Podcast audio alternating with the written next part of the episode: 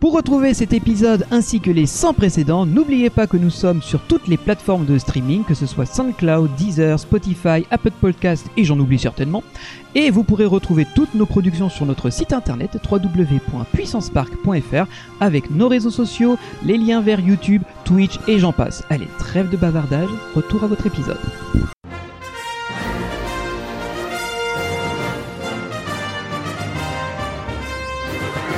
Ultime vérification, s'il te plaît. Are you ready? Générateur opérationnel. Achtung, Achtung. Fantasia! Hey, I can see our car! Your bravery saved the planet. Get down! Ouh! Très sympa, les gars. Say cheese! See you later! 3, 2,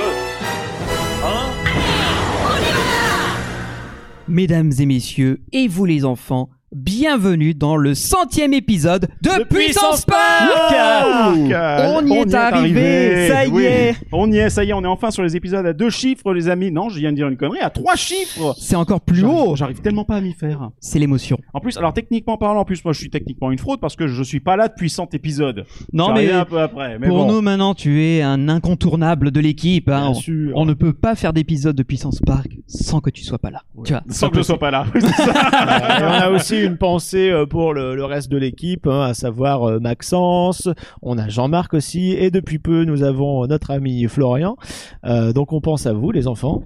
On pense à eux et on espère les avoir très vite dans nos futures productions. Donc autour de moi, on va retrouver l'équipe, on va dire, qui va permettre d'animer ce podcast exceptionnel. Et oui, exactement, puisqu'en fait, sur ce podcast, comme Benji vous l'introduit depuis tout à l'heure, je vais peut-être, quand même changer de caméra, c'est à ça qu'elles servent quand même, tout de même. Eh bien, on va continuer notre petite série autour de Europa Park. Comme vous le remarquez, on est toujours les mêmes Gus, les mêmes joyeuderies qui sont là depuis déjà 2 épisodes. Et comme vous l'a dit, pour le 100e, on s'est pas foutu de votre gueule, puisque, on avait l'envie de marquer le coup avec quelqu'un qui compte à la fois dans le monde d'Europa Park, mais aussi dans le monde des attractions en général. Ah bah oui, puisqu'avec Mack Rides, leur division, ils fournissent pas mal de bonnes attractions assez qualitatives dans des parcs, que ce soit en France ou à l'international, ils sont très réputés. Donc là, on a quand même quelqu'un qui pèse dans le game du parc d'attractions et de l'univers de l'industrie que ça représente. Exactement. Bon, ensuite, les gens se sont teasés avec le titre, mais bon, je te laisse le loisir de le dire à voix haute, mon cher Benji. Nous avons l'immense privilège d'interviewer et de recevoir dans notre podcast Michael Mack. Exactement.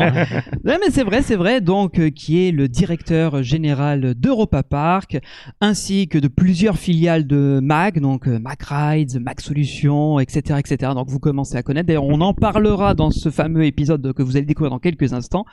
Un immense merci à lui d'avoir pris autant de temps avec nous, ainsi qu'à l'équipe. Hein. Ainsi qu'à l'équipe, donc je le dirai effectivement en fin d'épisode, mais merci déjà à tous ceux qui ont permis de rendre ce 100e épisode aussi exceptionnel.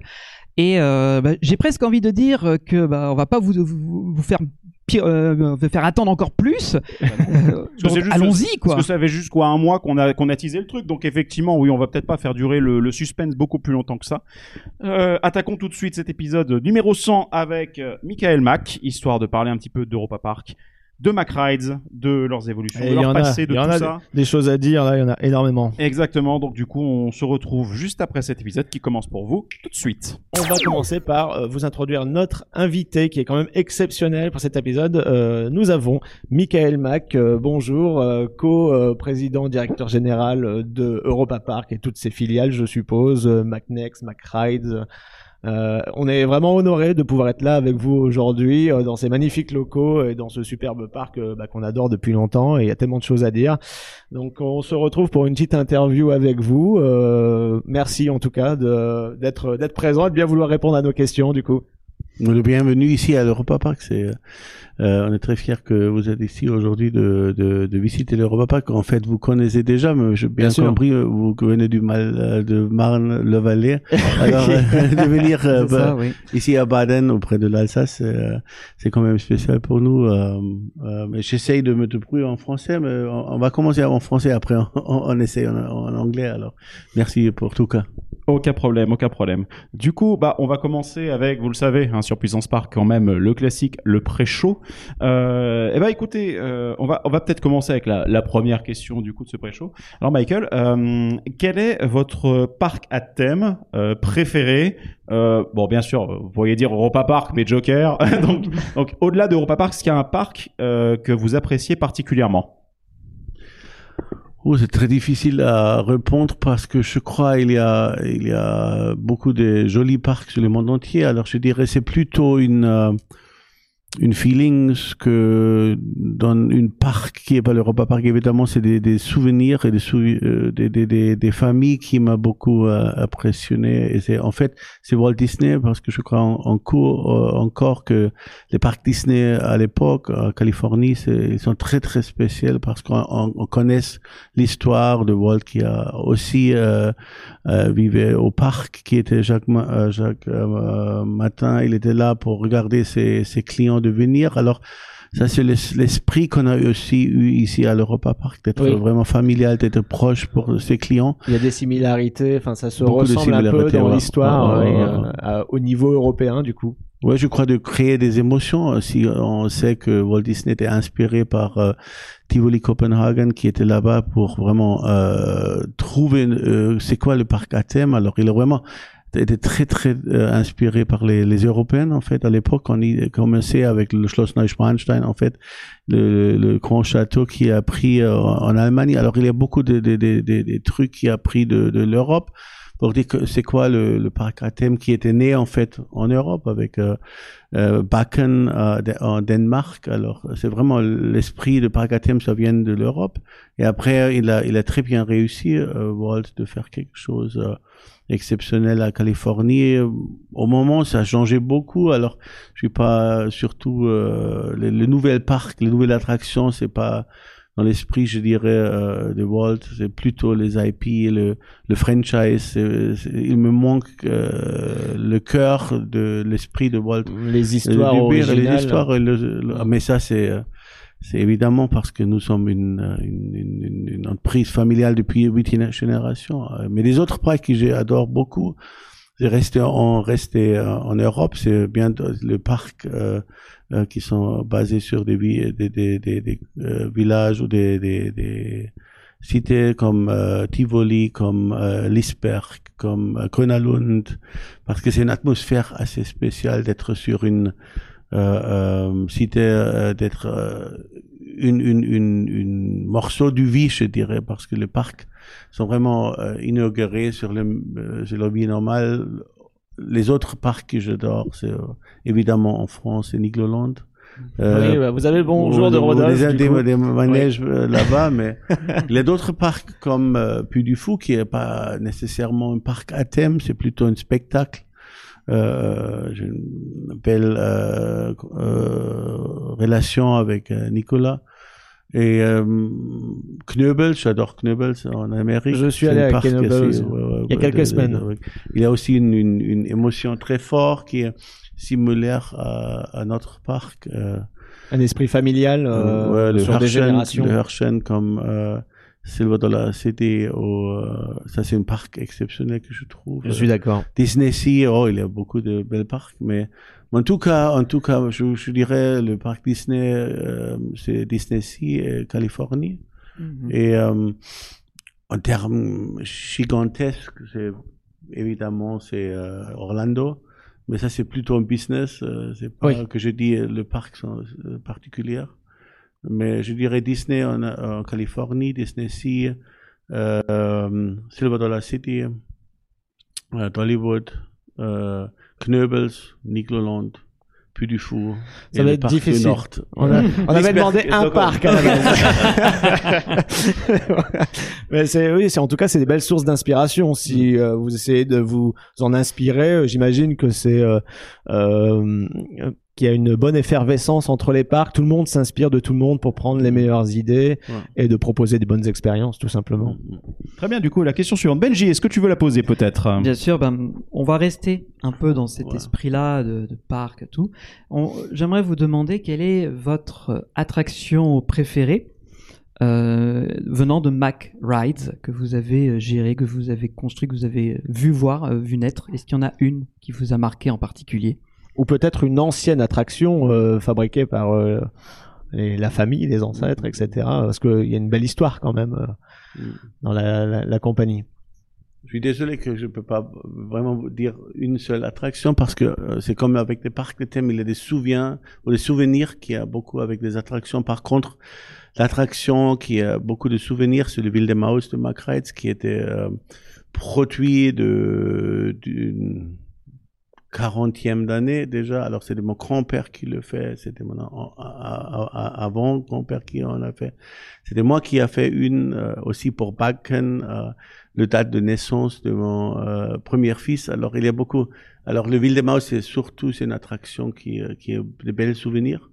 Et d'autres attractions en fait ça dépend c'est qui du prenne dans le parc avec ma mère, par contre, c'est sûrement pas Blue Fire, parce que je déteste. Oui. Mais alors, ça vraiment dépend qui tu es avec. Il n'y a pas une seule attraction, mais les attractions avec beaucoup de souvenirs, c'est le Wilde Maus, en fait. C'est le Blue Fire, en fait, une des premières attractions qui... Je fais moi-même avec l'équipe de Waldkirch et de Mack Rides. Alors, le premier looping qui était fait par l'entreprise Mack Rides dans une histoire. Et le début de 200 ans. Le début de beaucoup de projets avec des montagnes russes Mark qui s'exposent. En fait, c'est les Pegasus qui était la première attraction de Mack qui en fait une nouvelle système technique pour faire Blue Fire. Et bien sûr Arthur, la réalisation d'une des premières coasters avec une IP holder comme Luc Besson pour Arthur. Alors je dirais c'est les trois, c'est le Wilde Maus, c'est en fait le Blue Fire et l'Arthur. Est-ce que vous avez une attraction qui vous a marqué en général, pas forcément Mack Rides, soit dans vos souvenirs ou alors qui vous a impressionné récemment? Je crois que c'était vraiment le Soaring over California. Ouais, bah voilà. Tous d'accord. Voilà, on est merci, d'accord. Thank you. Alors là, oui. Ouais. En termes d'émotion, c'est vrai que c'est quelque chose, cette attraction, c'est tout simple, mais c'est très efficace. Et j'imagine que ça donnait envie de développer votre propre version avec Volétarium, non ? Un petit peu. Bah oui, Disney l'a pas fait venir en France alors qu'ils avaient la possibilité. Vous avez bien fait de le faire et la version elle est super parce que du coup on visite la maison, l'Europe, le continent. Sur l'Europe surtout parce que même Disney ils ont fait la version Over California, c'est bien, mais bon c'était en Californie, même en Floride. Donc bon, nous au moins c'est bien, on a une version européenne et elle est très bien le Volétarium. Donc voilà, on ne lira jamais assez. Ça fait partie de nos attractions préférées. Ok les amis, alors là on va passer en anglais, mais vous en faites pas, on va tout vous traduire comme d'habitude. L'histoire de l'affaire familiale Mack remonte à 1780. Quelle place avez-vous trouvé dans cette histoire et quel parcours avez-vous suivi ? Quelles études ? Est-ce que la création des filiales vous a permis d'atteindre le poste que vous occupez aujourd'hui ?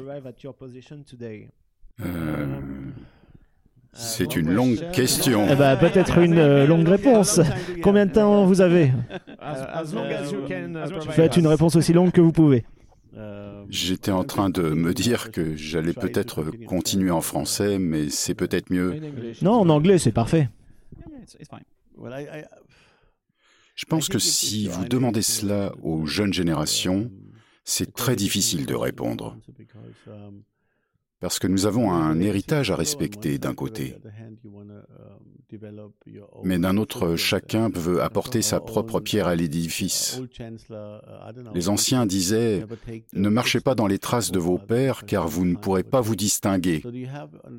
D'un côté, nous avons notre héritage à perpétuer, mais de l'autre, nous voulons améliorer nos produits et ce que nous avons déjà réalisé. C'est important de rendre hommage à ce qui existe déjà. Au passé, oui, exactement. Pour revenir à ma carrière, j'ai toujours été inspiré par cette région, ce lieu trinational entre la Suisse, l'Allemagne, la France. Je pense que c'est notre source d'inspiration. C'est une très belle région dans laquelle nous sommes installés. Et je suis fier qu'Europa Park et nos ateliers soient basés ici, car c'est une des plus belles régions d'Europe. Donc bien sûr, j'ai fait mes études dans la région. J'ai passé mes examens à Colmar, à Bâle, à Lörrach. Je parle 3 langues. Évidemment, je suis quasiment tombé dedans. J'ai démarré comme stagiaire sur le parc. J'ai commencé alors que j'avais à peine 11 ou 12 ans. Je ne considérais pas cela comme du travail. De fait, c'en était, mais mon père avait un tout autre point de vue. Je cavalais partout dans le parc, à peindre des trucs, à aider comme je pouvais. D'affaires familiales, on part de zéro. Aujourd'hui, je peux toujours me vanter que je sais faire tourner toutes les attractions, que je peux vendre autant de pop-corn que quiconque. J'aurais besoin d'un peu de temps pour fouiller dans mes souvenirs, mais on passe toute la journée sur le parc. On habite juste à côté du parc. Je suis aussi allé travailler à l'usine de Waldkirch, à 20 Deutschmark de l'époque par semaine, à faire de la soudure. Je suis ensuite parti sous les drapeaux à Strasbourg au sein de l'Eurocorps. J'ai rencontré plein de Français dont la façon de raconter les histoires m'a beaucoup inspiré.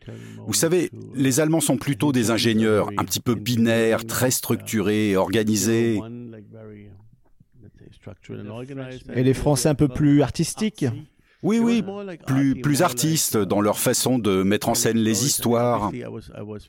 Évidemment, j'ai été très influencé par le décorateur Ulrich Damrau au moment de sa toute première mission pour Europa Park. Il était vraiment féru d'art et d'histoire. Mais l'influence que m'ont apporté les Français est indéniable. Avec cette façon d'entretenir la passion de la narration, de m'enseigner comment raconter une histoire. Alors pendant la fin de mes études, avant la création de Mack Media, je me suis penché sur ce qu'avait fait mon grand-père. J'ai visionné des films et je me suis imprégné des histoires fondatrices d'Europa Park avec une grande passion. En ayant étudié à la frontière de 3 pays, Colmar, Bâle et Lörrach, comme je l'ai dit, et ayant rejoint la compagnie comme responsable du marketing, je suis resté à l'usine de Waldkirch pendant 3 ans avant de revenir à Europa Park. Ensuite, je me suis attelé à changer doucement les produits de chez Mack Rides. Le premier exemple a été le Blue Flyer. Puis on a conçu Arthur, le Spinning Coaster et plein d'autres attractions que vous connaissez très bien. Je me suis occupé ensuite du département construction et de l'opérationnel et c'est là que j'ai fait mes premiers pas à Europa Park. Pour en revenir à la question d'origine, il y a aussi un héritage qu'on souhaite transmettre. Il faut conserver le patrimoine existant, comprendre la responsabilité du passé, mais se transformer pour l'avenir. Je crois que nos produits vont très bien de pair avec les propriétés intellectuelles. On parlait précédemment du Volétarium, notre Flying Theater. Nous avons réalisé le film chez Mack Animation à Hanovre. Nous sommes l'une des rares compagnies à savoir produire du film en temps réel pour ce type d'attraction. Arthur est également une preuve que nous savons mélanger attraction et contenu. Et puis, il y a aussi la réalité virtuelle. Nous avons développé une petite unité chez Mack Rides avec Tokumeion Rides, qui mixe attraction et médias. Je pense que je suis le storyteller de la 8e génération de la famille et j'ai envie d'emmener le produit Europa Park vers quelque chose qui vous emporte au cœur des histoires. Oui, on constate ça avec l'ACE, le Club des Explorateurs. C'est un bon moyen de combiner toutes les attractions au sein d'une seule et même histoire créée par le parc. C'est une bonne chose de vouloir faire évoluer le parc vers une nouvelle ère. Ouais, c'est un peu comme un multivers dans des parcs à thème, quoi. On va retrouver le style artistique un peu partout, comme sur le Volétarium, Madame Freudenreich et même certaines nouveautés. Vous avez créé une histoire fédératrice qui constitue une multitude de petites histoires un peu partout. Et il y a des connexions entre toutes les attractions, c'est magnifique, très cool. Peut-être que je vais passer à la question suivante. Vous nous avez déjà parlé de Pegasus et des innovations chez Mack Rides, mais d'après vous, quelle a été la plus importante de ces innovations ? Celle qui a propulsé toute la compagnie dans une toute nouvelle ère, celle qui a marqué un changement drastique entre ce qui se faisait avant au sein de la société et celle qui ouvre du coup de toutes nouvelles possibilités pour le futur. Et de nouveaux marchés. Tout d'abord, je pense que c'était une nécessité de changer. Si vous suivez l'histoire de Mack Rides, nous savions à un moment déterminé, celui où mon grand-père a cédé les rênes de la compagnie en 2006 ou 2007, qu'il devait arriver quelque chose, qu'un changement devait se produire. La prise de conscience a été comme le réveil de la Belle au bois dormant avec Pegasus. Je n'y croyais pas trop au début, quand les ingénieurs sont venus me voir, que nous pouvions forcer l'entrée du marché du roller coaster. À cette époque, nous ne disposions pas d'une plateforme commune pour coaster. On n'avait que l'Alpen Express, qui n'est pas vraiment un coaster. J'étais donc d'abord un peu sceptique. Nous avons parlé du nouveau concept de voie pour Pegasus et du nouveau principe des voitures en remorque. Jadis, nous ne fabriquions pas de coasters gravitaires capables de telles articulations entre les voitures. Nous n'avions que des coasters motorisés fonctionnant à l'électricité. Et nous pouvions à présent nous lancer sur une série de coasters mus par la gravité, grâce à la construction de Pegasus et avec un élévateur, et ensuite laisser la gravité faire tout le travail. C'était la première fois que nous réalisions une voiture de tête avec deux essieux et que tous les wagons suivants étaient en remorque avec un seul essieu chacun. Cela nous permettait de négocier des virages plus élaborés le long de la piste. Précédemment, nous ne pouvions nous permettre guère plus de 9 degrés de torsion, et avec le Pegasus, nous pouvions atteindre les 24%. Cela offrait à l'attraction un panel de nouveaux mouvements. Ça a été vraiment la grande innovation. Ensuite, il y a eu le Blue Fire, que vous connaissez, bien entendu. Donc je crois que le Pegasus et le Blue Fire ont été les catalyseurs de ce gros changement dans la production des manèges au sein de la compagnie. Et puis nous sommes tout juste à l'aube du nouvel ère avec le restaurant du futur.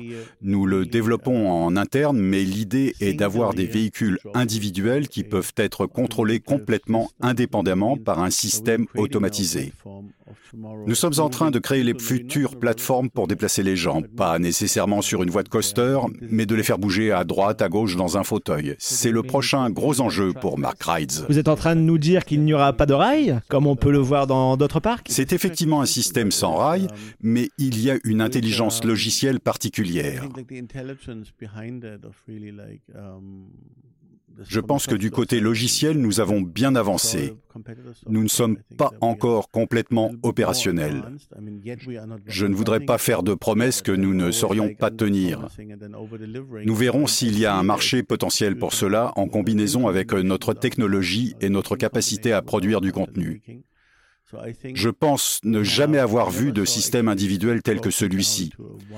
Souvent, ce sont des voitures à 2 ou 4 places. Je suis peut-être dans l'erreur, mais en théorie, oui, on peut faire des véhicules individuels.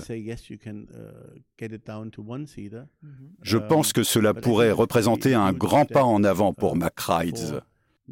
Le développement d'une plateforme permettant de synchroniser ingénierie mécanique, contenu média et le mouvement des visiteurs. Je pense que ça pourrait être magique. J'ai ce même sentiment dans mes tripes que j'avais ressenti quand on a développé Pegasus. C'est magnifique de voir toutes les filiales collaborer sur un seul et même gros projet. De combiner toutes les technologies et toutes les idées en une attraction qui va révolutionner le marché.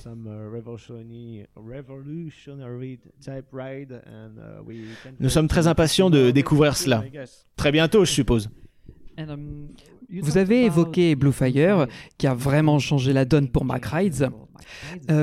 Et est-ce que dès sa conception, vous avez imaginé cette plateforme commune qui serait adaptée aux autres modèles comme le lunch, l'extrême, l'hyper, le spinning ou le Big Dipper?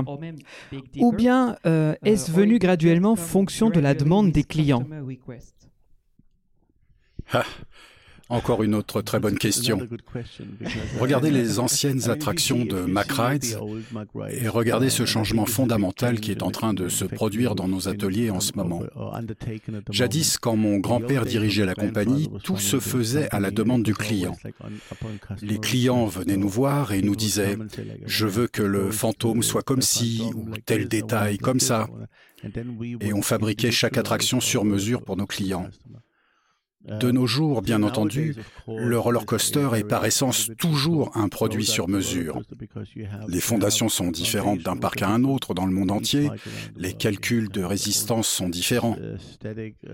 Ce n'est pas un iPhone qu'on peut produire à des millions d'exemplaires, c'est toujours un produit unique. Je pense que l'industrie du coaster doit se réinventer. J'y crois fermement. D'un côté, nous avons toujours l'attraction unique et sur mesure, mais d'un autre, il faut quelque chose qu'on puisse produire en très grand nombre. Ceci étant dit, on pourrait comparer cela à l'industrie de l'horlogerie. Je ne suis pas sûr qu'on va y arriver, mais voyez, il y a un marché pour les Breitling ou les Rolex, des trésors de savoir-faire que beaucoup de gens apprécient. Chaque pièce a son identité et elle est fabriquée individuellement de façon traditionnelle. Les montres Rolex sont rares et d'excellente qualité. Il y a 2 ans d'attente pour pouvoir en acheter une. Mais en cette période de technologie, les gens ont toujours le plus profond respect pour la tradition et le fait main. Mais il faut aussi faire plaisir à d'autres tranches de clients, ceux de l'ère numérique. Et on doit combiner ces deux mondes. Si nous voulons réussir, enfin, je ne sais pas, il y a quand même des gens sur le marché des montres qui ont échoué. Mais il y a la Rolex face à l'Apple Watch. Et cette dernière n'est pas faite par Rolex. On pourrait penser qu'en tant que leader, Rolex aurait dû être un pionnier de la montre digitale. Pareil dans l'automobile. On aurait pu penser que Volkswagen ou Citroën ou Peugeot auraient été les premiers à proposer des véhicules électriques. Mais Tesla a tout raflé. Alors j'en viens à me demander, doit-on se laisser dépasser dans ce monde du loisir et des parcs, ou bien pouvons-nous, en tant que société qui tourne depuis 240 ans, être la plateforme qui serait une pièce maîtresse de cette révolution numérique en proposant aussi des contenus ? C'est ce qu'on essaye de faire. Je crois sincèrement qu'il y a un futur pour les roller coasters, qu'ils seront toujours fabriqués sur mesure, qu'il y aura toujours de la demande, qu'il faudra toujours innover pour nos clients. On veut un spinning, on veut ceci, on veut cela. Mais d'un autre côté, créer cette plateforme numérique commune nous permet de répondre à la demande des clients qui n'ont pas les moyens de s'offrir une attraction sur mesure, de leur dire que dans quelques années, ils pourront changer les contenus. Nous sommes arrivés à cette étape aujourd'hui. On fabrique du sur-mesure pour nos clients et notre plateforme numérique nous permet de leur proposer également un changement complètement radical de contenu pour leur attraction. J'y crois très fort, mais j'ignore si nous y arriverons. Oui, on a un peu parlé de Mack Rides, vous avez parlé de Tokumeion Rides et on va en reparler un peu plus tard dans l'interview. Mais avant ça, peut-être quelques questions à propos d'Europa Park, Rolantica et les activités que vous menez ici.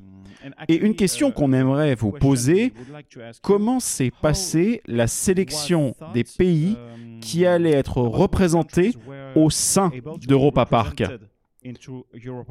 Comment avez-vous choisi, enfin vous et les autres membres de la famille Mack qui ont conçu Europa Park, les pays qui sont présents ici? Par exemple, on sait que la Croatie est la prochaine sur la liste, donc comment sont-ils sélectionnés et comment intégrez-vous les différentes attractions au sein de ces espaces sur le plan de la thématisation? Est-ce que ça commence peut-être par une idée du style « Ah oui, cette personne célèbre peut représenter tel pays et avoir telle attraction » ou est-ce que ça vient de quelque chose d'autre? Peut-être que ça provient d'un point de vue storytelling. Quelle histoire pouvons-nous raconter avec le nouveau ride et ce nouveau land?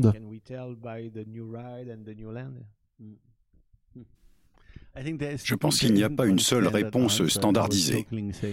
Je plaisante en disant qu'on choisit les pays où on mange bien, mais ce n'est pas le cas. Mais je pense que si on veut être vraiment bon, il faut que ça vienne du cœur. Je veux dire qu'il faut être vraiment passionné par ce que l'on fait. Je pense que grâce à Ulrich Damrau, il a été un super scénographe à l'époque où il accompagnait mon père pendant les premières années.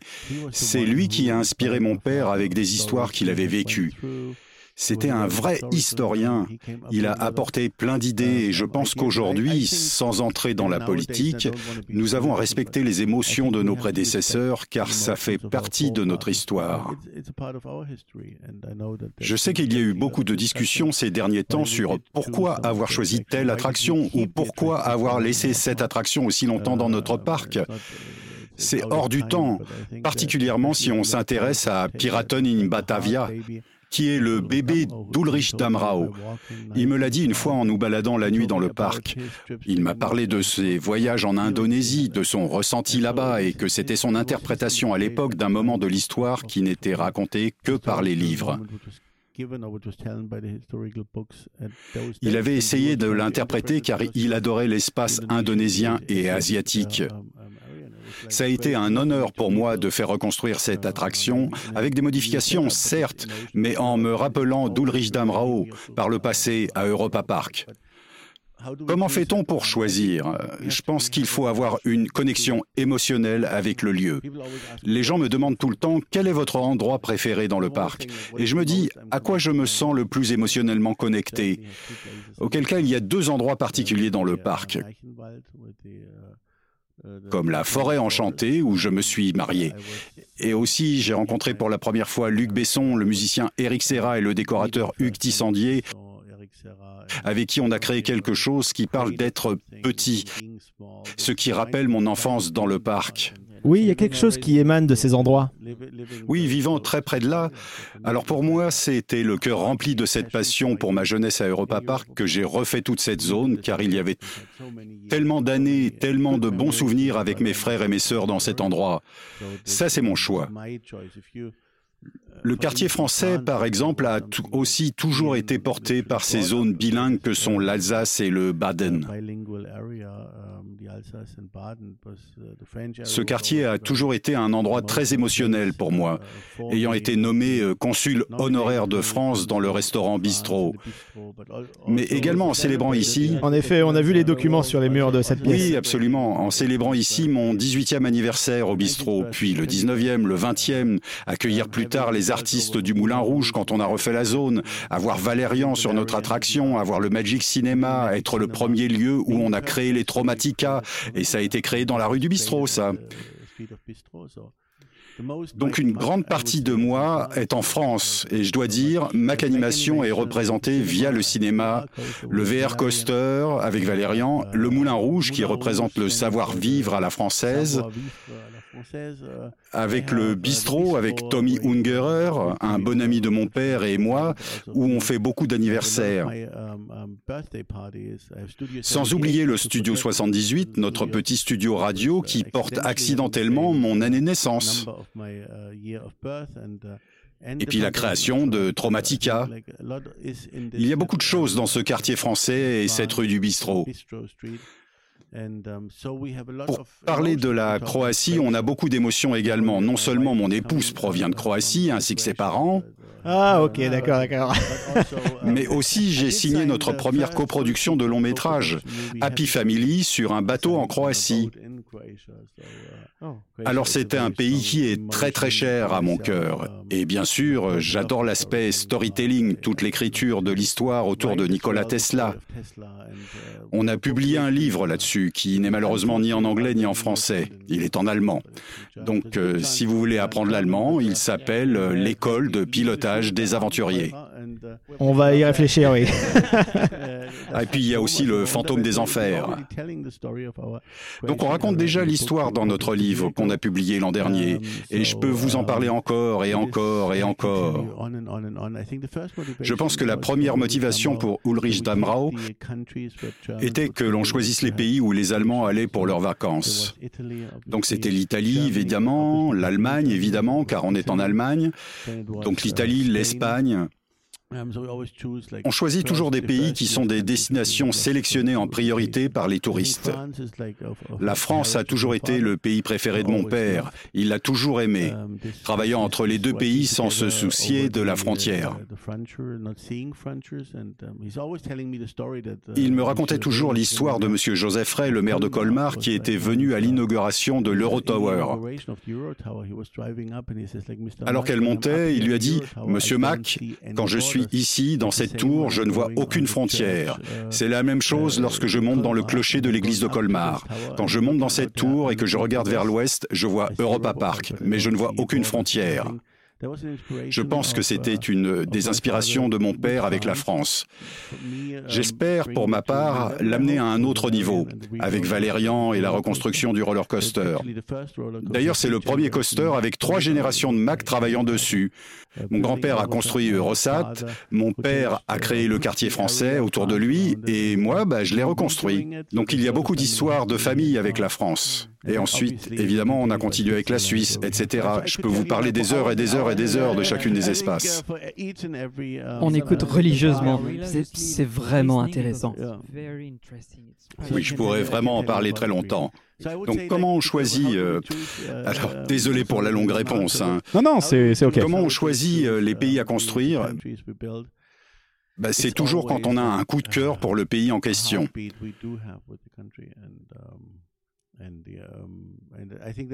Et ensuite, les gens vont dire « mais quelle émotion envers la Russie !» Surtout ces jours-ci. Je peux vous dire que mon père a toujours été un très grand fan des thèmes liés à l'aérospatiale. Il avait reçu une lettre il y a une vingtaine d'années lui demandant « Est-ce que vous aimeriez visiter Baïkonour ?» Baïkonour étant la petite ville depuis laquelle étaient tirées les fusées des Russes. Je me rappelle qu'avant que le premier Dark Ride ne soit construit sous Eurosat, il y avait une exposition sur la NASA. Et on a eu une pierre lunaire, ici, à Europa Park. Donc mon père a toujours été fasciné par l'exploration spatiale et les expéditions lunaires. Mais je pense que les Américains étaient trop chers, donc les Russes ont proposé. On a la station Euromir, et un morceau était à vendre. Donc on a acheté cette section et Ulrich Damrau était comme tombé amoureux de cette station. La Russie est emplie de culture, de bons artisans et je pense que c'était une ode à l'héritage culturel de la Russie quand on en vient aussi aux grands écrivains comme Dostoïevski ou Pouchkine. Ou encore peut-être notre relation avec Baden-Baden, où beaucoup de Russes viennent en vacances. C'est une période un peu compliquée aujourd'hui à cause de la guerre. Mais je pense pouvoir dire maintenant que derrière chaque land du parc, il y a une histoire, une connexion avec des souvenirs et des façons intelligentes de les intégrer avec la thématisation ou les attractions, comme pour l'Indonésie dans le quartier néerlandais.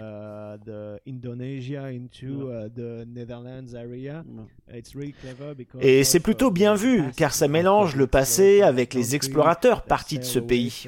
Ça fait sens maintenant, car je n'y avais jamais pensé comme ça avant, mais avec tout ce que vous nous avez raconté ici, c'est clair que ça n'a pas été fait aléatoirement.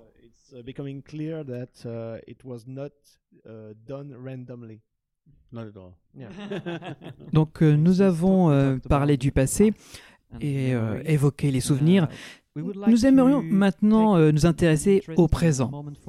Nous avons visité le resort, nous l'avons adoré, mais le futur est à nos portes en fait. La première question porterait sur Rolantica. Quelle est l'ambition à long terme pour ce site ?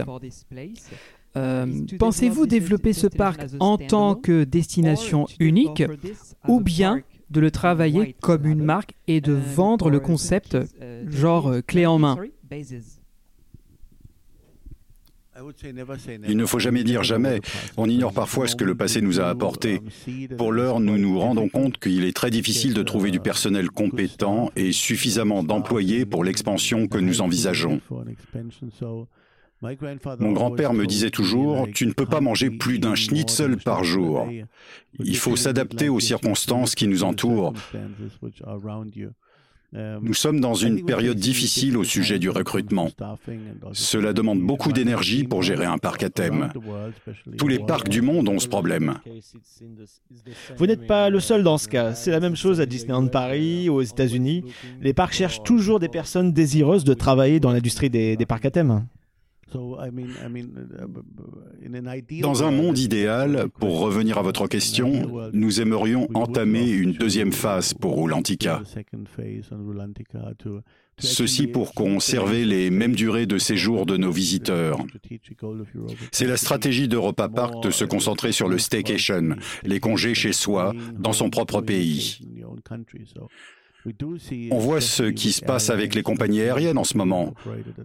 On constate que les gens préfèrent rester chez eux, qu'ils veulent bien prendre leur voiture ou le train, mais tout en restant à proximité de leur foyer. Ils ne souhaitent pas voyager sur de longues distances. Je pense que c'est le courant actuel. Les gens préfèrent rester sur place. Mais d'un autre côté, nous avons constaté une autre tendance qui touche directement aux ressources humaines, aux forces de travail. Le capital humain manque.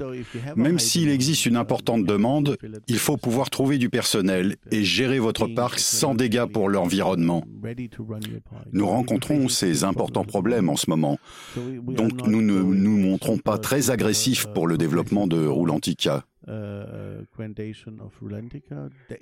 Il y aura bien une phase 2, nous espérons construire des hôtels supplémentaires, nous souhaitons que les visiteurs restent plus longtemps à Europa Park. Pouvons-nous le faire rapidement ? Je l'ignore.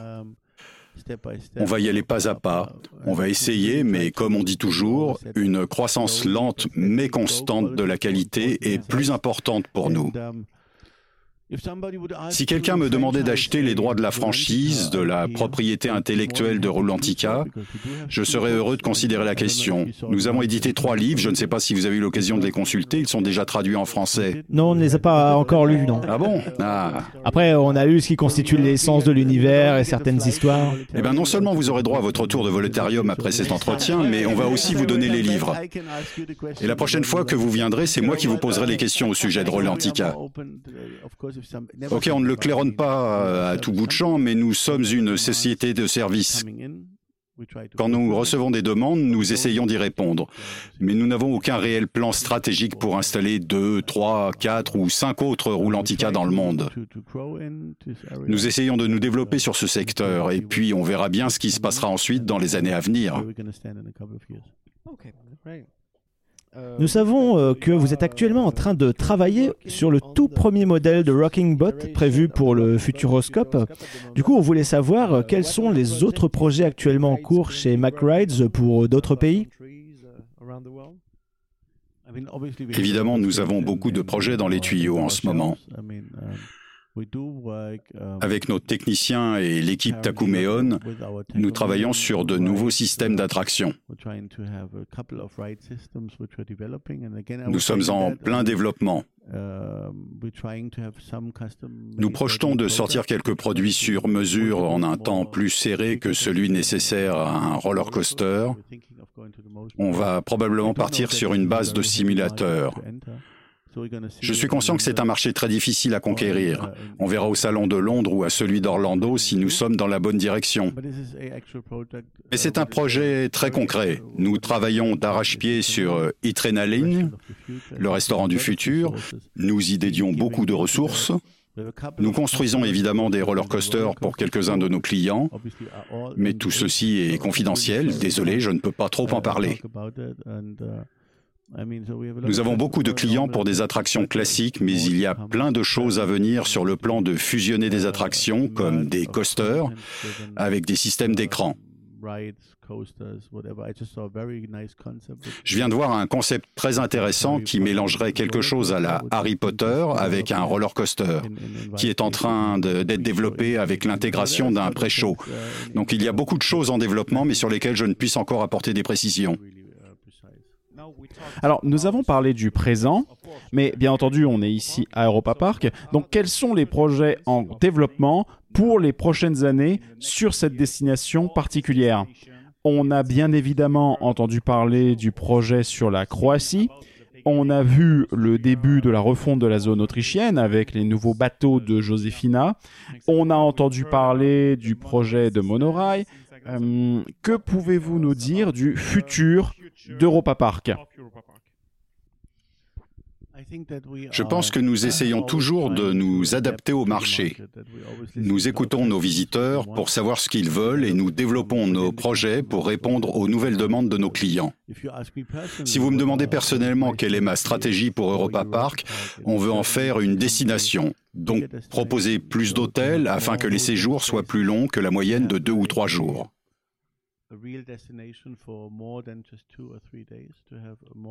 Proposer une offre plus étendue, car nous sommes installés dans une très belle région, au cœur de la forêt noire, tout proche de l'Alsace.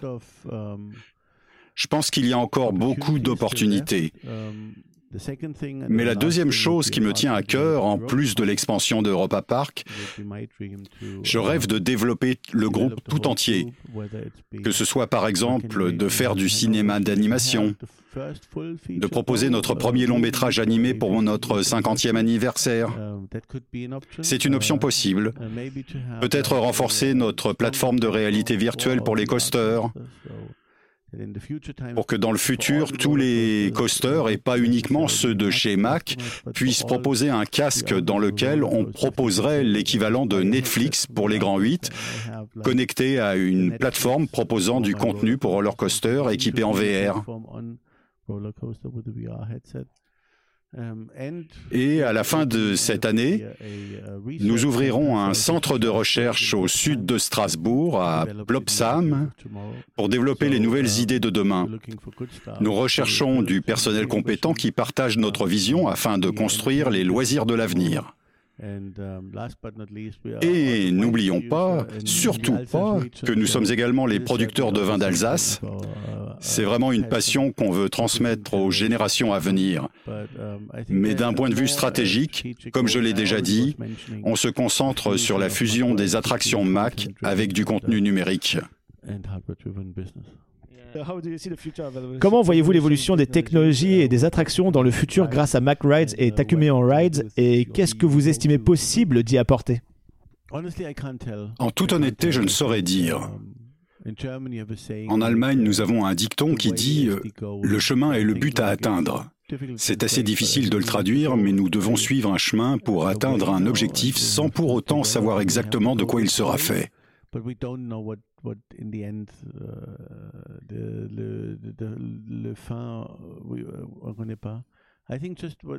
Je pense que ce qui nous a apporté du succès à travers les années était la façon de penser qualitative, Mack. La qualité est le facteur le plus important de notre croissance. Parfois, nous créons un produit qui n'est pas forcément le plus qualitatif, mais on doit passer par là pour faire évoluer l'entreprise. On n'est pas toujours totalement satisfait à chaque création. Mais après tout, nous ne sommes pas une société cotée en bourse. Nous n'avons pas à nous imposer des projections sur 5 ans de devoir être 3 fois plus gros ou d'avoir vendu au moins 10 films à des clients. Nous faisons plutôt à notre rythme en étant attentifs aux demandes de nos clients, en espérant délivrer un produit avec la qualité nécessaire. Il n'y a pas de méthode unique, donc on se laisse porter par le courant, comme on dit. Oui, on doit essayer parfois, même si cela implique un facteur risque, mais cela peut aboutir à un résultat révolutionnaire. Par exemple, même si ça a l'air simpliste sur le papier, je pense que les montagnes russes Extreme Spinning sont une révolution dans le monde des attractions à sensations fortes.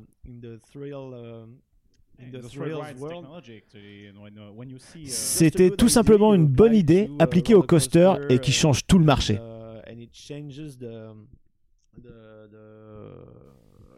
Ce que vous apportez est un parfait exemple. Quand on repense à Euromir, le concept initial avait été élaboré par mon grand-père, Franz Mack, il y a quelques décennies, et personne n'a acheté ces modèles. Et c'était déjà en soi un free spinning coaster motorisé. C'était une des premières étapes, on va dire. Il a fallu 10 ans, pourquoi est-ce que ça a mis autant de temps pour se vendre?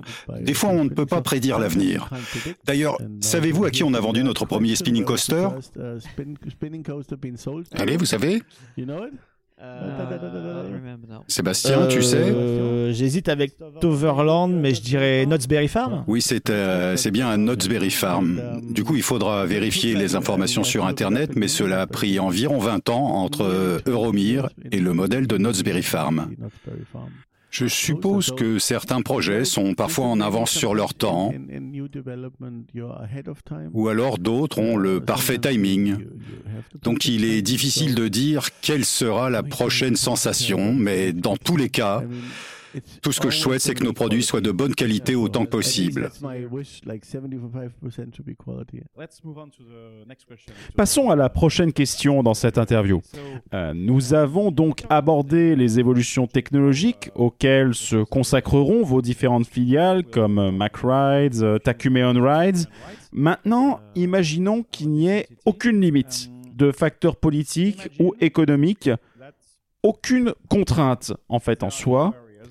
Quel serait le projet de rêve sur lequel vous et vos équipes souhaiteriez travailler?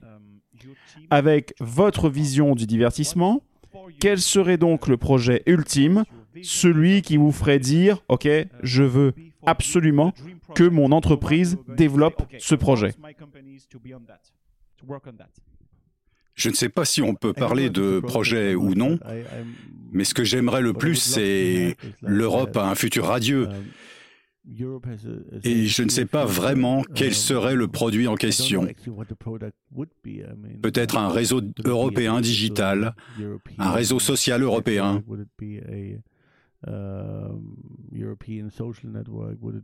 Je demanderai à mes équipes de réfléchir à comment nous pouvons être les plus forts ensemble en tant qu'Européens, particulièrement pour les liens franco-allemands.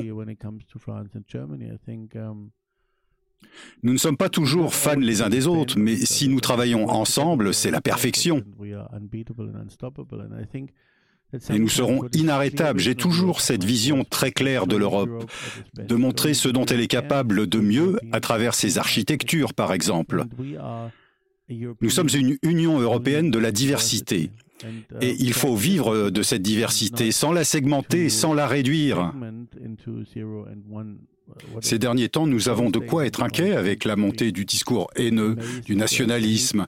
Et je voudrais simplement me projeter dans cette communauté de demain.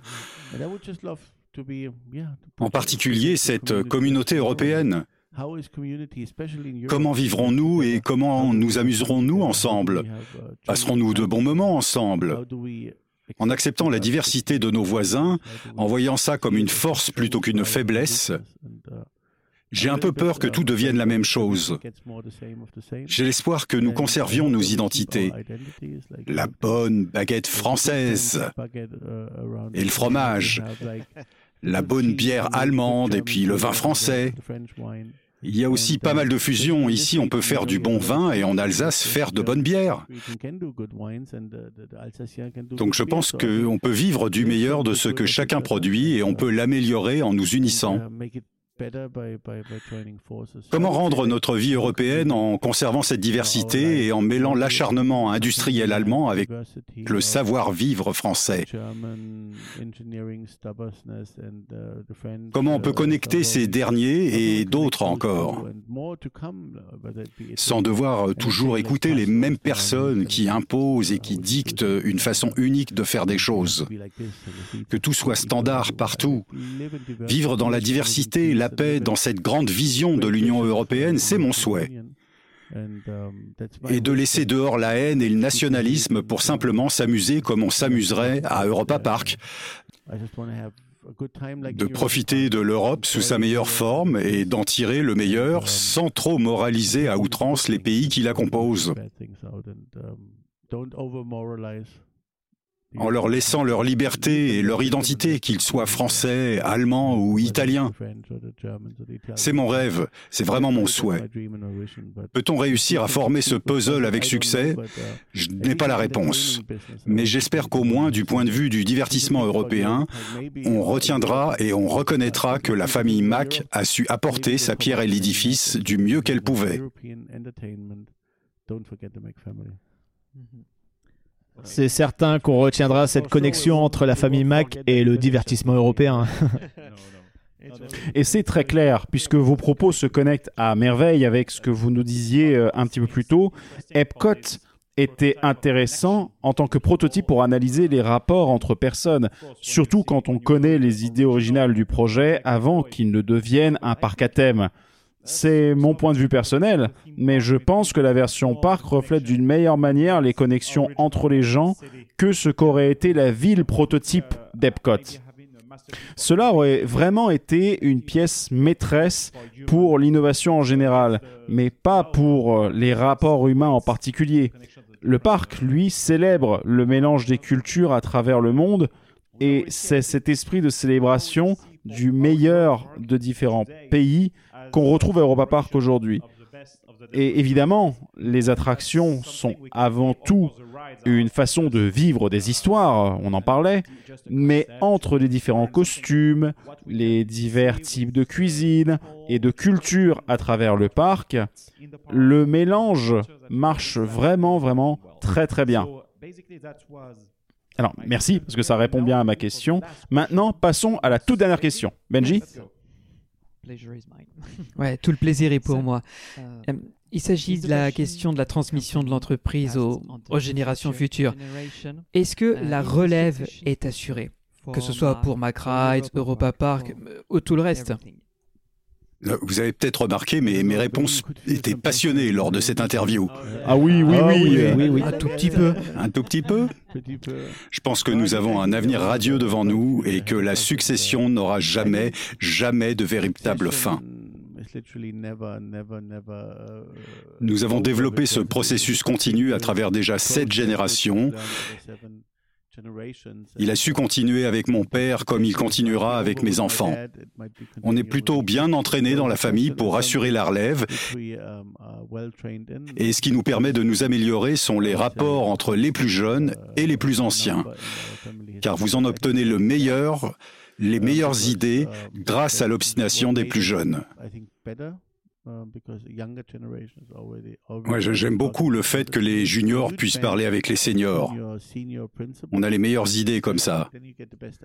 Les jeunes sont entêtés. Ils sont très énergiques. Et le savoir des plus anciens. Et les anciens, ils ont les connaissances. Donc je peux dire que la succession ne touchera jamais à sa fin. Car si nous sommes passionnés, on finit par trouver les méthodes pour apprendre par soi-même.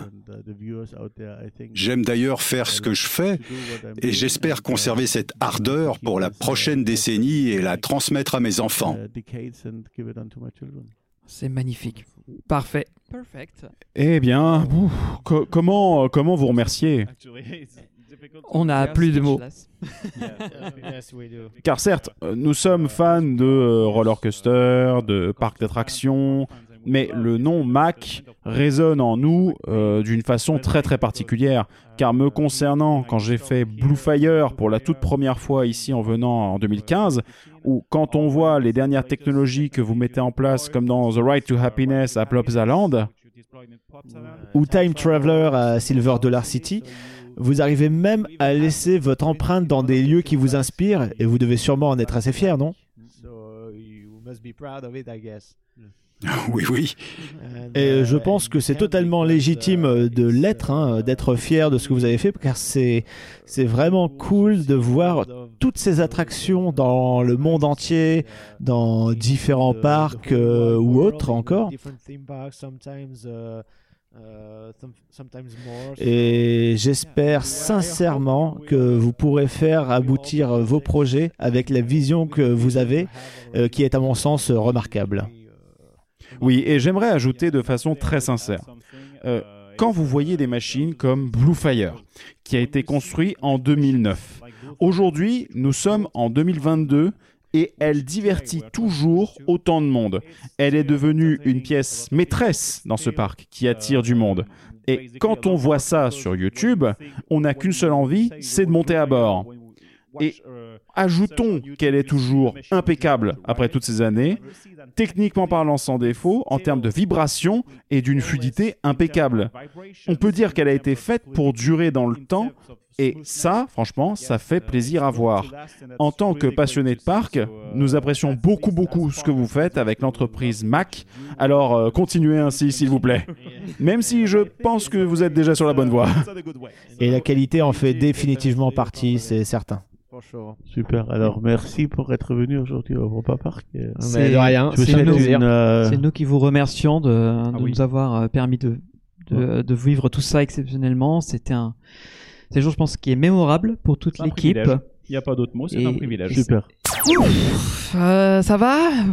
Vous atterrissez tout le monde ? Ouais, ça s'est bien passé ? T'as remarqué qu'on était un peu fébrile quand même, hein ? On n'était pas à l'aise 100% du temps. C'est pour ça, là, il faut qu'on décompresse. Même nos voix off, elles tremblent. Hein. C'est waouh, les gars. Sur la fin, ça allait mieux. Au début, c'est vrai que il arrivait, on a commencé l'interview directement, et finalement, il a vu que c'était la bonne ambiance, donc du coup, il s'est lâché un petit peu plus. On n'a pas pu tout mettre dans l'épisode, mais là, ce que vous voyez, c'est quand même fort intéressant. Ça raconte énormément de choses comme son parcours, les créations qui vont arriver, etc. La vision aussi qu'ils ont chez Mack.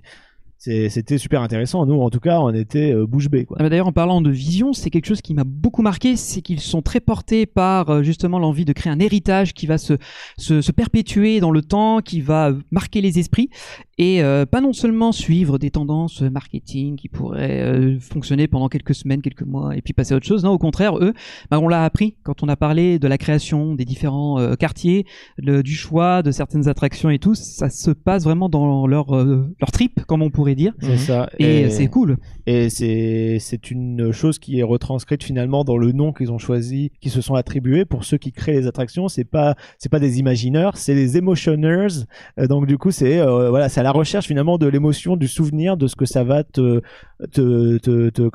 faire vivre dans leur expérience. Et c'est un nom qui est très intelligemment choisi, qui s'inspire évidemment de Disney, qui est là dans le game depuis longtemps, mais à leur sauce. Et comme il a dit dans l'interview, hein, quand tu vois que le land croate, c'est un peu par rapport à sa femme, il y a aussi du perso, c'est ce qu'ils ont toujours fait de toute façon chez Mack, hein, c'est la même famille, donc c'est un peu normal. Il faut que ça résonne d'abord dans leur cœur aussi. Bien sûr, normal, hein. Et c'est comme ça aussi qu'ils vont faire les belles choses, parce que ça les passionne et c'est quelque chose qu'ils souhaitent visiter ou revisiter, faire vivre aux visiteurs que nous sommes, donc c'est banco pour nous, on valide totalement. C'est la meilleure façon de procéder, hein, quand tu veux créer quelque chose, c'est de faire quelque chose qui est totalement en harmonie avec toi-même.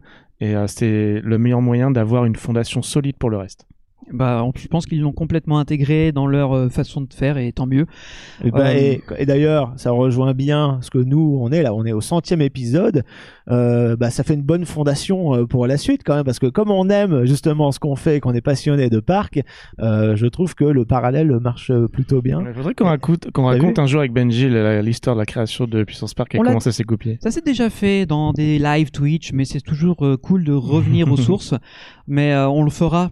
À l'occasion, il y aura très certainement un live Twitch pour célébrer ce 100e épisode et peut-être quelques surprises, donc restez connectés. Ouais, puis d'ailleurs, à ce propos, je peux me permettre peut-être de commencer, parce que, comme vous en doutez bien, vu que là, on a tapé la barre des 100, on vous a gardé quelques petites surprises qui arriveront dans l'épisode 101, l'épisode 101, donc l'épisode PT qui arrive la semaine prochaine. J'espère que ça va pas tomber en rade trop vite quand même. On espère bien, ça c'est tout l'enjeu. Hein, voilà, c'est pour ça qu'actuellement, il y a quelques petits tests qui sont en train d'être menés à l'heure à laquelle vous écoutez cet épisode, pour bien sûr, pour le vous du futur qu'il regarde une semaine après la sortie de cet épisode-là, ignorer ce que je viens de dire.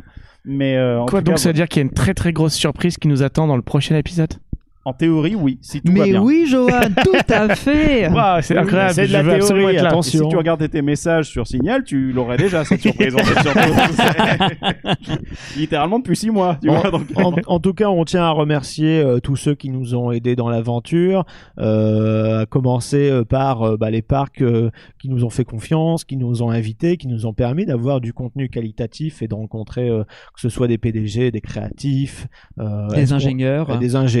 voilà, c'est vraiment plein de différentes facettes de l'industrie que les parcs représentent. Et encore, je pense qu'on en a touché que la surface, donc ça promet pas mal de contenu pour les épisodes jusqu'aux 4 chiffres, hein, les 1000. On ouais. À quel âge? Bah oui, non mais tant que peut-être un peu hein, ouais, on va voir. Ouais, je suis un petit peu optimiste, mais en tout cas du contenu, on va pas en manquer, ça c'est certain. Non, on prépare déjà la suite. Et après, sans trop vous teaser, il y a déjà des choses qui sont en boîte et de belles choses qui vont arriver. Et après cette période difficile, Covid, crise, etc. Ça fait, on a envie que d'une chose, c'est de se divertir, de bouger, de voir du monde, de vivre des expériences. Ça repart à pleine balle hein, depuis. C'est ça, ouais, voilà, c'est ça. C'est repartir le vent en poupe et on est super content d'assister à tout ça et de pouvoir vous informer sur ces sujets-là, sur le côté technique, sur les détails qui sont pas forcément abordés par tous les médias classiques. Voilà, nous on est peut-être trop poussé par moment, mais je sais qu'il y a un public qui est en attente de ce genre de détails croustillants. Pour moi, on l'est jamais trop parce que finalement, ce qu'on aime faire, nous aussi, je pense que c'est quelque chose qui nous réunit depuis le début, enfin, du moins, depuis qu'on s'est rencontrés et qu'on s'est mis tous dans ce projet-là. C'est la volonté aussi, bien sûr, il y a la partie qui nous fait tout ce qu'il fait, bien sûr, l'expérience que tu vis dans un parc, mais il y a aussi le fait de rencontrer les gens qu'il y a derrière et de voir quelles sont les problématiques qu'ils ont rencontrées et tout ça. Et finalement, c'est aussi ce qu'on essaie de partager avec vous, du coup, c'est de rencontrer ces gens-là, que vous voyez qui sont ces hommes de l'ombre, voir leur parcours, parce que derrière, si déjà ça vous permet de mieux comprendre comment une attraction, un spectacle, un parc est sorti de terre, dans quelles conditions, à quel point ça a été la galère ou sur quel point ils ont pu être créatifs, déjà ça peut rassurer, parce qu'en temps de crise, on a toujours l'impression que notre vie, c'est de la merde parce qu'il y a plein de trucs qui tournent mal. Et le fait de se rendre compte que même dans des gros projets, on arrive à lutter contre l'adversité et sortir un truc qui va faire wow, et c'est juste du dialogue positif. Et je me permets de rajouter, c'est qu'on espère aussi que ça crée des vocations au sein de nos auditeurs. C'est le deuxième point, oui. Que ça crée des vocations, que ça donne de l'intérêt aux gens d'aller voir ces créations sur le terrain et aussi que ça permette aussi à des personnes qui n'étaient pas forcément très expertes en la matière en apprennent un maximum et le partagent avec d'autres. Donc c'est pour ça, n'hésitez pas à partager nos vidéos et nos épisodes. Exactement, mais au-delà de ça, c'est peut-être des jeunes qui sont encore au niveau du baccalauréat, qui se demandent qu'est-ce qu'ils veulent faire après leurs études supérieures. On espère qu'avec toutes les personnalités qui nous ont accordé du temps et qui nous se sont confiées à nous, ça vous a donné des pistes, des envies peut-être, parce que mine de rien, le monde change, le monde des parcs grandit et il se structure et il y a de plus en plus de métiers qui émergent. C'est autant de débouchés possibles pour vos projets. Et si, comme nous, à une époque, on n'était pas sûr dans quoi on voulait aller, maintenant, il y a des pistes assez crédibles et assez évidentes qui existent. Donc, voilà, c'est un vrai kiff. Et, il y a de l'avenir pour le divertissement sous ce format-là, c'est clair. Donc, c'est pas, vous n'allez pas droit dans un mur, il y a vraiment des choses à faire et c'est pas prêt de s'arrêter là. Bon, ensuite, gardez toujours un esprit critique, on est d'accord. Hein, toujours. Bien entendu, hein, n'oubliez pas que Puissance Park, on est indépendant, on ne dépend d'aucun parc, aucune organisation, aucune structure, c'est nous et nous-mêmes. Si quelque chose est bien, on sera les premiers à dire que c'est bien. Si une chose est nulle à chier, on sera les premiers à la défoncer. Quand bien même, on a des avis divergents aussi. Ça, mais bien sûr. N'est-ce pas avec Walibi Holland ? Oui, puis pas que. Gardien Galaxy Mission Breakout, il y a plein de trucs sur lesquels on n'a pas été nécessairement d'accord. Ou les SLC, voilà, ce genre de choses. Je ne remets pas le sujet sur la table. Non, mais parlons pas de choses qui fâchent et qui font mal. Ce serait cool pendant le 100e que ça parte en couille, tu vois, mais bon. Mais voilà, c'est le moment aussi de se rappeler que pendant ces 100 épisodes, on a fait beaucoup de parcs en France, en Europe et même au-delà, aux États-Unis. Donc ça aussi, c'était une belle expérience de vous emmener avec nous. Ouais.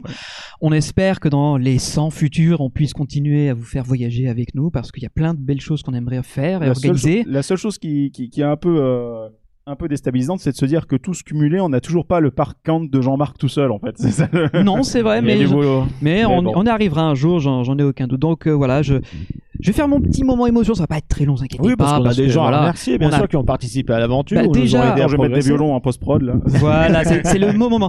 Déjà, remercions les gens de notre équipe, la team, là, il faudra les incruster quelque part en arrière-plan parce que, mine de rien, ils font partie intégrante de notre team. À commencer, par notre Jean-Marc Toussaint national qui n'est pas avec nous, mais qui grâce à toute son expertise, son savoir-faire historique et puis grâce à son instant vieux et tout ce qu'il apporte pour nos futurs projets.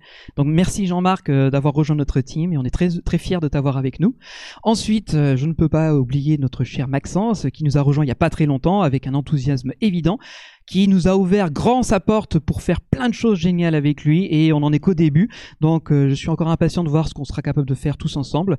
Et tout récemment, c'est tout frais, ça, il vient de nous rejoindre, même s'il faisait déjà un peu partie de l'équipe, hein, on va pas se le cacher. Il est déjà dans les murs, donc voilà, c'est Florian, notre ami Florian, que vous connaissez peut-être sous le Guest Flow sur les réseaux, qui est déjà un ami avant d'être un membre de l'équipe. C'est ça, et ça lui tenait à cœur d'avoir finalement une appartenance officielle, voilà, au podcast, un tampon. De pas juste être un intervenant comme ça. On va pas agrandir l'équipe davantage, on a déjà beaucoup de monde, ça va être difficile à gérer. Ouais, mais attention, peut-être s'il y a des gens qui ont des talents dans des domaines, sachant que nous avons également Maître Phobos, qui est notre modérateur sur Discord et sur Twitch, qui est très content du rôle qu'il a actuellement, et on le remercie parce qu'à chaque fois qu'il y a un live, il est là, il est parmi nous, il nous aide à gérer tout ça, et ça c'est cool. Un grand merci à toutes les personnes qui, mine de rien, nous ont accueillis et qui nous proposent leur aide, parce que là, mine de rien, il y a des petits projets que vous ne voyez pas, mais qui se mettent gentiment en route. On vous en parlera très très vite prochainement. Et je voudrais également remercier vous, la communauté, parce que mine de rien, depuis 100 épisodes et depuis 2019, ça commence à dater maintenant. On a maintenant une bonne communauté, c'est grâce à vous, parce que mine de rien, on peut faire des podcasts, mais si personne ne les écoute, ça sert à rien. Donc c'est cool, et évidemment, on va faire un petit remerciement, évidemment, sans lui on n'aurait pas fait les choses comme elles sont aujourd'hui. C'est notre ami Jérôme, qui, même si maintenant il a choisi une autre direction, donc merci Jérôme d'avoir été avec nous aux origines et de nous avoir mis, on va dire, le point de départ pour commencer l'expérience, quoi.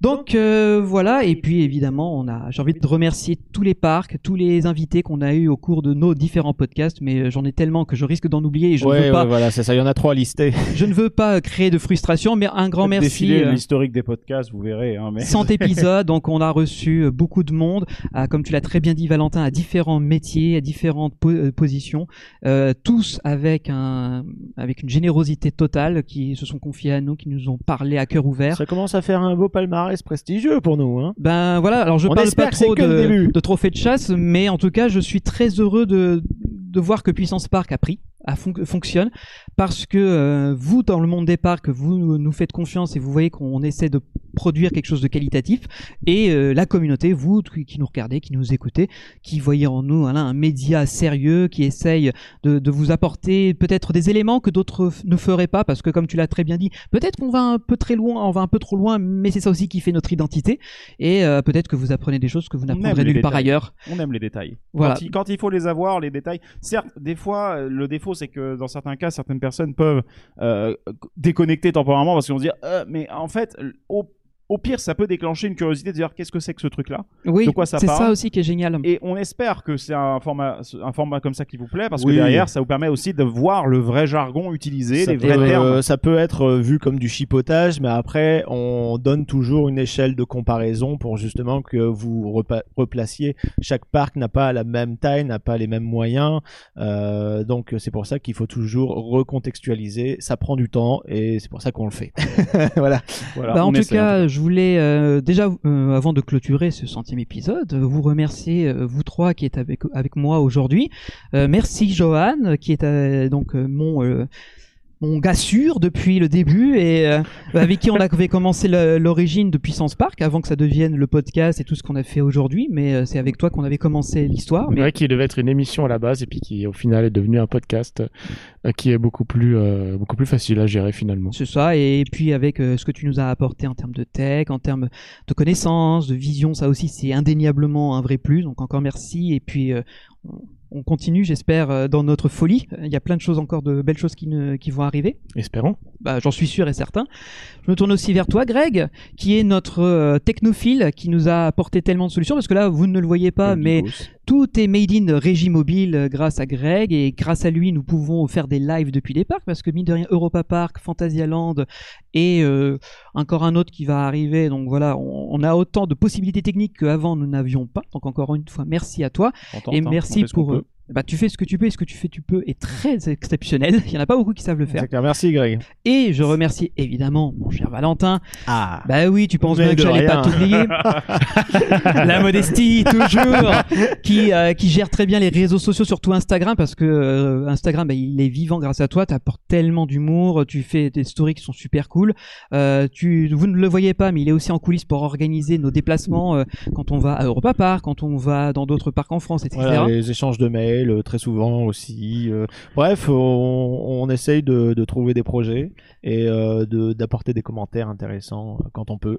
Donc voilà, et bah écoutez les amis, j'ai envie de dire, on repart pour 100 épisodes au moins. Essayons. Ah oui, au moins les doigts. À minimum.